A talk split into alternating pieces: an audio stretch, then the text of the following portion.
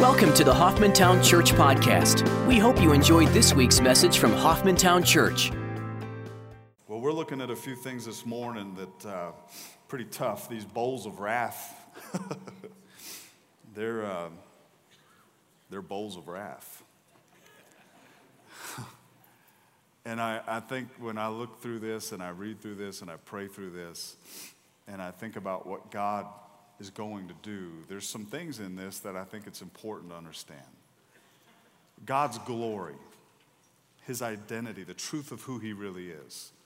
You know, God is a loving God, God is a merciful God, but God is also a just God.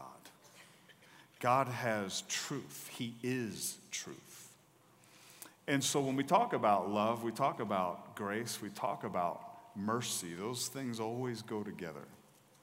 And so, even in the midst of wrath, we can see God's mercy. We can see the opportunity afforded for people to repent, meaning to change their mind. We can see the opportunity for people to acknowledge something that perhaps they were wrong in in order to be right in, and then to ultimately believe in the Lord Jesus Christ and to be saved. And I think in the midst of it, it's, it's incredible because we look at these things and sometimes they're a little bit surreal. Does it ever catch you that way? Sometimes it's a little surreal to me. And I, and I begin to think about it and I begin to pray about it. I think, wow, Lord, I, I don't know when this is going to happen, uh, but I know why. And I know that God's sovereign over it. And I know that it will happen. And so part of it is when you read through these and you begin to study through this and you begin to reflect and meditate, I, my, my heart in this, and I hope for you that this has just been a revitalization, a restirring, if you will, of the need for people to hear about how good God is. Because God will not continue to put up with sin forever. There will come a point where he will deal with sin. There will come a point where he will deal with unbelief. There will come a point where his desires to bring Israel back to himself. And the 70th week of Daniel, the seven year tribulation time, is a time specifically for that. So, in the midst of it, as we look through this, my prayer is that our hearts aren't just stirred in the sense that somehow we, boy, that's a great thought, or yeah, we got to know that we, we really come before the Lord and we say, Lord, here we are. Here am I. Use me in whatever you choose to glorify your name, to present who you are, the true identity of your love and your graciousness and your goodness to all of those around. Revelation chapter 16, verses 1 and following, we're going to take the first five bowls of wrath and. Uh, the sixth bowl, the seventh bowl really are uh, about Armageddon. And that's a whole thing in and of itself. The Valley of Jezreel. Um, remember being there with Gail Silvick and the, the team from Hoffmantown. It's amazing. But Revelation 16:1 says, Then I heard a loud voice from the temple saying to the seven angels, Go and pour out on the earth the seven bowls of the wrath of God. Now, that right there ought to give us pause. See, God the Almighty will judge all that is false as He is true. He's going to judge what's false because He's true. He has to judge what's false because He's true.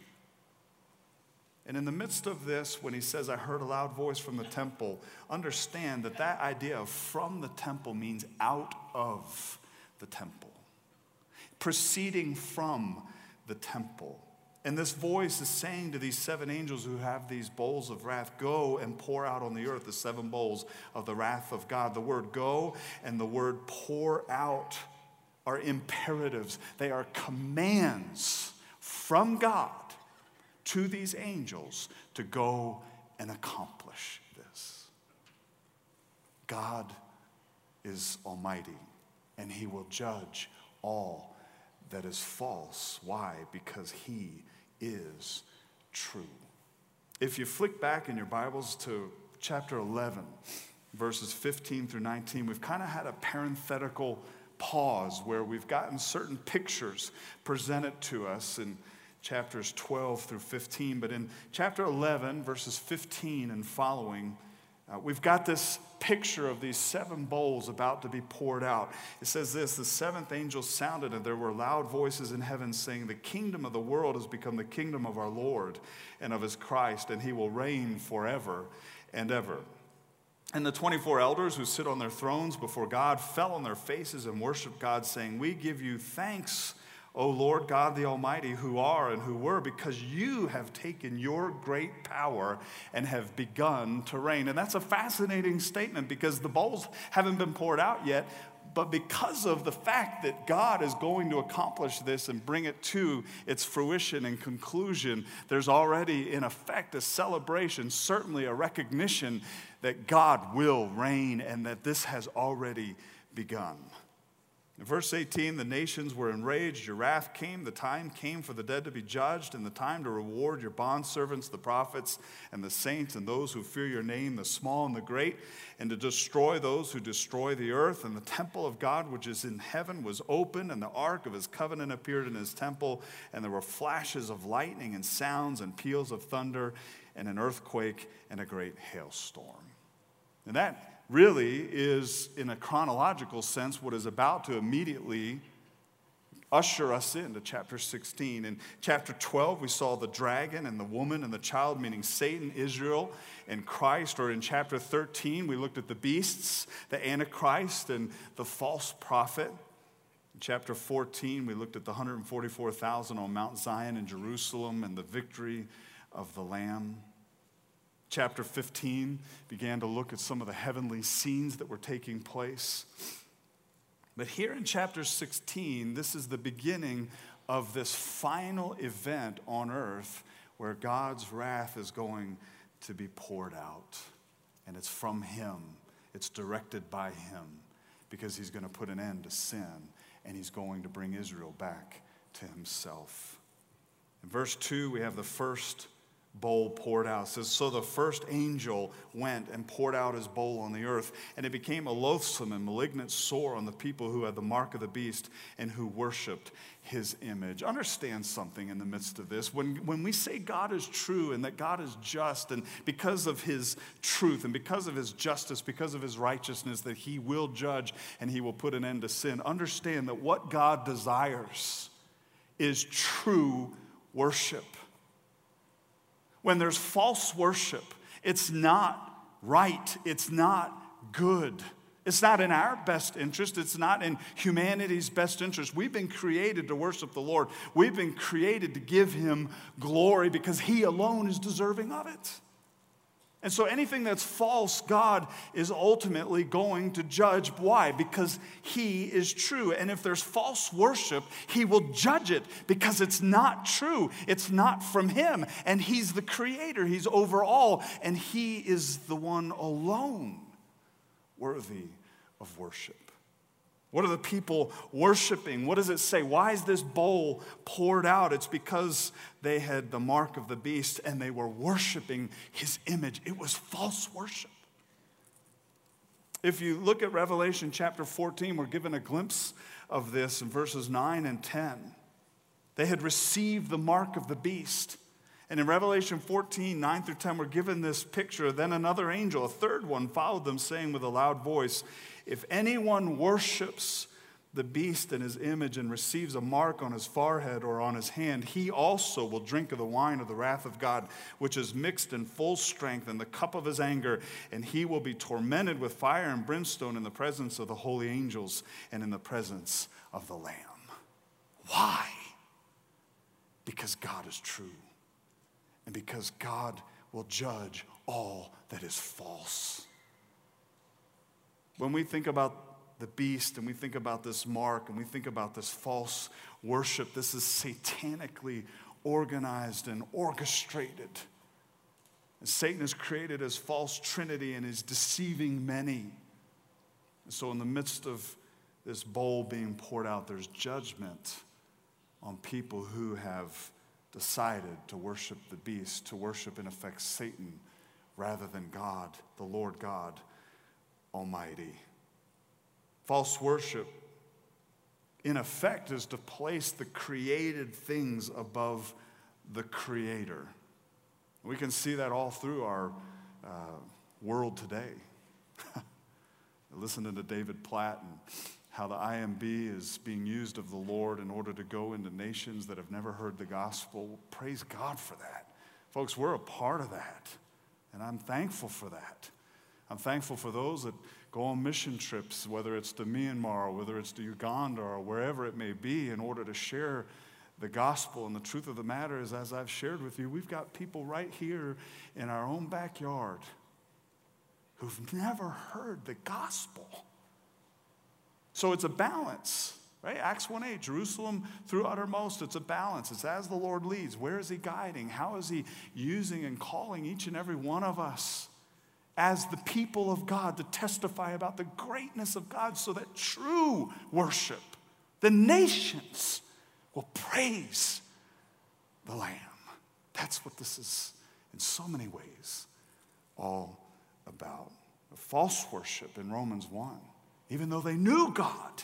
And even though God had placed an, a recognition that He's all powerful and that He's the creator of all things, that there is a God, they refused to acknowledge God. They refused to worship Him. And they began to worship the created things instead of the Creator who alone is worthy of worship. Well, the second thing, and the second bowl, and really the second and third bowls go together because it deals with the waters of the earth. It deals with the sea and it deals with the fresh waters. And there's true judgment that's now brought. And, and the Lord, it makes it very clear here in what is written that the Lord has the right to do this because he is true, because he is ultimately the judge. And verse 3 says, The second angel poured out his bowl into the sea. It became blood like that of a dead man, and every living thing in the sea died. This is echoes back to the, the plagues in the time of Moses when the Nile was turned to blood, or we certainly saw this earlier in Revelation chapter 8, verses 8 through 11, where the trumpets are sounded, and it says it specifically the second angel sounded, and something like a great mountain burning with fire was thrown into the sea. And a third of the sea became blood, and a third of the creatures which were in the sea and had life died, and a third of the ships were destroyed. And the third angel sounded, and a great star fell from the heaven, burning like a torch, and it fell on the third of the rivers and springs of water. The name of those stars is called Wormwood, and a third of the waters became wormwood. And many men died from the waters because they were made bitter. We saw this picture in the trumpets, and a third of things were turned to blood, and a third of things died. But now we're seeing in the bowls where it's completed and everything is turned to blood. And in this particular wrath, this bowl that is poured out, the second one, it says the sea became blood and every living thing in the sea died. Or verse 4 the third angel poured out his bowl into the rivers and the springs of waters, and they became blood. Think about that. Why? Well, God is good, and He's good all the time. God is just, and He's filled with truth and righteousness and holiness. And He cannot allow sin to go unjudged. And so, because God is true, He will judge what is false. In verse 5, he says, I heard the angel of the waters saying, Righteous are you. See, there's, there's a declaration because our flesh immediately wants to blame God for this. But there's an immediate declaration from heaven itself that basically states that God is righteous, who are and who were a holy one, because you judged these things. For they poured out the blood of saints and prophets, and you have given them blood to drink. They deserve it. Verse 7 I heard the altar saying, Yes, O Lord God the Almighty, true and righteous are your judgments. Righteousness what is righteousness? Righteousness simply means that which conforms to God's standards, that which is right according to God's view. In fact, Spiros Zodhiates, he defines it this way righteousness or justice means that which is right, conformable to right, pertaining to right, that which is just. That which is just. He alone, the Lord alone, is able to judge. He's able to evaluate. He's able to separate and distinguish, and he's able to judge righteously because he alone knows the accurate standard. He's the righteous one, he's the righteous judge. What had they had done? They had killed the saints for worshiping the Lord as they were worshiping the beast, the false worship. And as a result of that, God was bringing righteous judgment upon them. It's interesting because in verse 6, when it says they deserve it, that word deserve literally has the picture of a scale and it is weighed out, it is measured out as to what it is that somebody actually deserves. And the pronouncement here is that because God is holy, because He's righteous, because He's good, because He understands what the standard ought to be, and He understands how to punish those who do not walk according to His standards, He knows exactly what the punishment ought to be for them. And the pronouncement is they shed the blood of the saints, and as a result, it is right, it is accurate. It is a correct measure that they now ought to have in turn to drink the blood themselves. God is righteous. God is righteous. He's good. He's holy. And because he is righteous and holy, he will judge what is false. Well, in verse 8, we have the true glory of the Lord presented. And he says, The fourth angel poured out his bowl upon the sun, and it was given to it to scorch men with fire.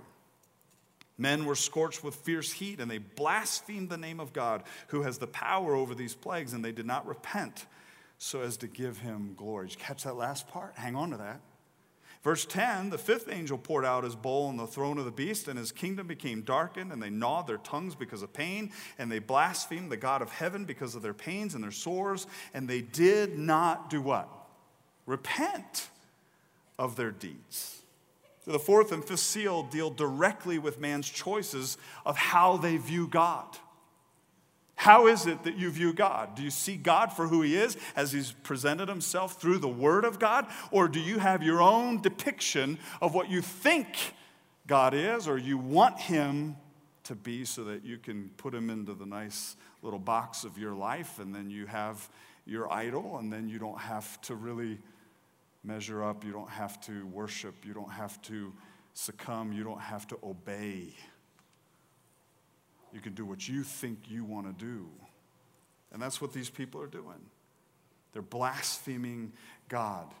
They are not repenting of their deeds because they're not giving God the true credit, the glory for who He really is. Twice, obviously emphasizing this, the word blaspheme is used. It's used in verse 9, it's used in verse 11. And twice it's pointed out that they did not repent regarding how they view God. They did not give him the glory for who he truly is. The word blaspheme simply means to say something about God which is untrue, to disrespect, to revile, or to speak of God in a way that does not accurately describe who he really is. And the word repent simply means a change of the mind.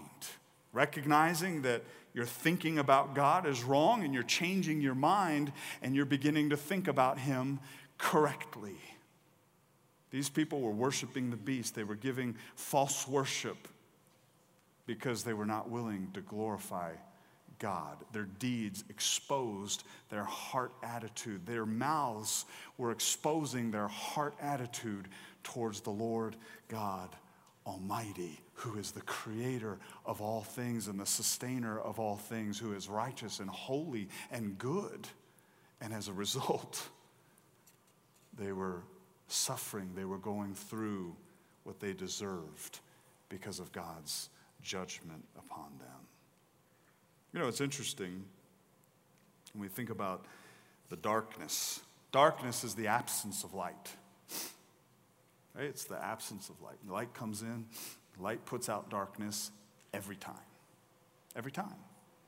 I heard somebody say the other day in one of the movies, and I don't remember which one it was, it was a trailer, and they said, Well, darkness puts out light. That's blasphemy, folks. Think, think about that. That's what's being shared to our young people. That's what's being shared into our culture as if somehow that's some kind of a smart, intelligent thing. That's silliness. Light puts out darkness. God is light. What had these people chosen? They had chosen darkness. They had chosen something that was wrong, that was false. And as a result, God was giving them over to exactly what it is that they had chosen to live by, to walk according to. Glory simply means to think of God accurately in, in a true manner. When we talk about the glory of God, we're talking about the true identity of who God really is. And He has presented Himself for who He really is in the Word of God. Christ coming to this earth. Christmas is about the glory of God being made manifest on this earth. The cross is where we see the greatness of the glory of God because He's willing to go to the cross and die and shed His blood for sinful humanity that rejected Him didn't want anything to do with them. It's amazing when we begin to walk through that. God is all powerful, He judges righteously those who do evil, and they do not glorify Him. And because He is true, He will judge that which is false. You know, in the midst of this, God's wrath, in the midst of it, is his mercy. It's interesting to me because in the midst of all of this, in the midst of these bowls being poured out, there's this statement they did not repent. They didn't change their minds, indicating they had the opportunity to do so. You realize that the very wrath of God, the very judgment of God being presented here in order to deal with sin, because God's a holy God, is actually also being used in order to give people an opportunity to recognize the reality of who He is. And the fact is, they refused to be persuaded, they refused to have their minds changed. God's mercy, His rescuing ability, is even in this moment still prevalent why? Because God loves to do what? He loves to save. He loves to save. I was reading Roy Hession at some point, and I'll never forget the statement he makes that we are candidates for grace. And when we simply admit to God, that we are in need of Him. It doesn't matter what the circumstance may be. It doesn't matter how bad the situation is. It doesn't matter how um, badly you messed up, how deeply you have sinned. It doesn't matter what kind of chaos you have caused. When you come to God and simply agree with Him and acknowledge to Him that you are in need of Him and that you are a candidate of grace, God can't help Himself but come running to you in order to meet you at your need. Wow. God's a great God, folks. The Lord Jesus Christ is amazing. We have the privilege of walking with Him every day. When we're believers, we have Christ living within us. We get to experience His power, His transforming ability, His grace. We get to recognize more and more all that God has done for us. And we get to be led by the Holy Spirit as we trust Him, as we walk with Him in faith, being persuaded that even though I can't, I know that through Christ I can. And even though I'm not capable because I can't produce the fruit, that when I abide in that vine, God through me begins to produce the fruit. What an amazing God we serve. I love 2 Corinthians 5:20 where he says, Therefore, we are ambassadors for Christ, as though God were making an appeal through us. We beg you, on behalf of Christ, be reconciled to God. Be made right with God. How? Through the person of the Lord Jesus Christ, through the shed blood at the cross of the Lord that was provided so that when we believe, we may be saved. And even in the midst of this wrath, there's mercy. Even in the midst of this wrath, there's this, in effect, an appeal be reconciled to God because God is able to save. God the Almighty, God the Almighty, think about that. He's the Almighty One, He holds all things in His hands. He judges all that is false. Why? Because He's true. Because He's true.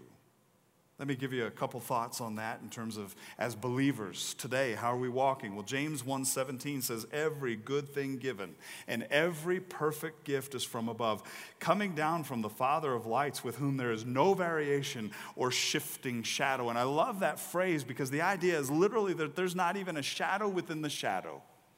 It's not just that the shadow's not there, it's that the shadow within the shadow isn't there. God is pure. He is light. He is righteous, He is holy, He's blameless, He's above reproach. And when we think about God and we think about the fact that He will judge because He is true, boy, understand that the Bible teaches us very clearly that in God there is no sin, there is no hint of sin, there is no motive other than love, other than goodness, other than righteousness, other than that which is of Him. So we are to worship in truth. We're not to, to worship things that are false. We are to worship, we are to ascribe worthiness to God alone. And in John chapter 4, verse 24, you know this well God is what? Spirit. And those who worship him must worship in spirit and in truth. It's not about a place. It's not about coming here on Sunday morning and suddenly thinking, well, this is all the worst. No, it's about a life it's about moment by moment walking with the Lord and acknowledging the reality and the truth of who He really is. It's about ascribing worthiness to the Lord because He alone is worthy of worship. Worship isn't just an event, it is a lifestyle of yielding and acknowledging to God that He alone is the Lord God Almighty.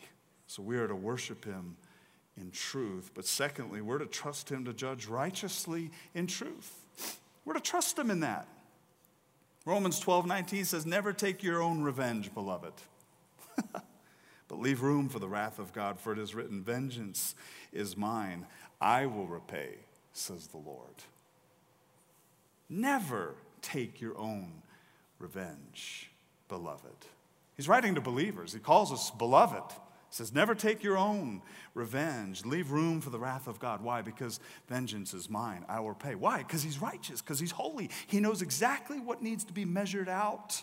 He knows what the, the offense is, and he knows exactly what the punishment ought to be. We don't. We think we do. we think we do, don't we? Somebody does something wrong to us, and we respond tenfold because they deserve it, right? No, no, no. In the midst of it, we understand that God is the one that does this. And so not only are we to worship him in truth, but we're to trust him to judge righteously in truth. And lastly, God alone deserves glory. Why? Because he's the God of heaven, he's the creator who is above all. He is light.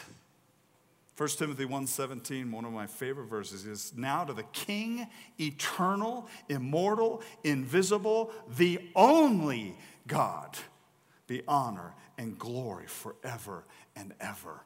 Amen. What a doxology. What a beautiful statement that ought to be reflected in our worship of the Lord and our recognition of the reality of who He is and all that He's done on our behalf.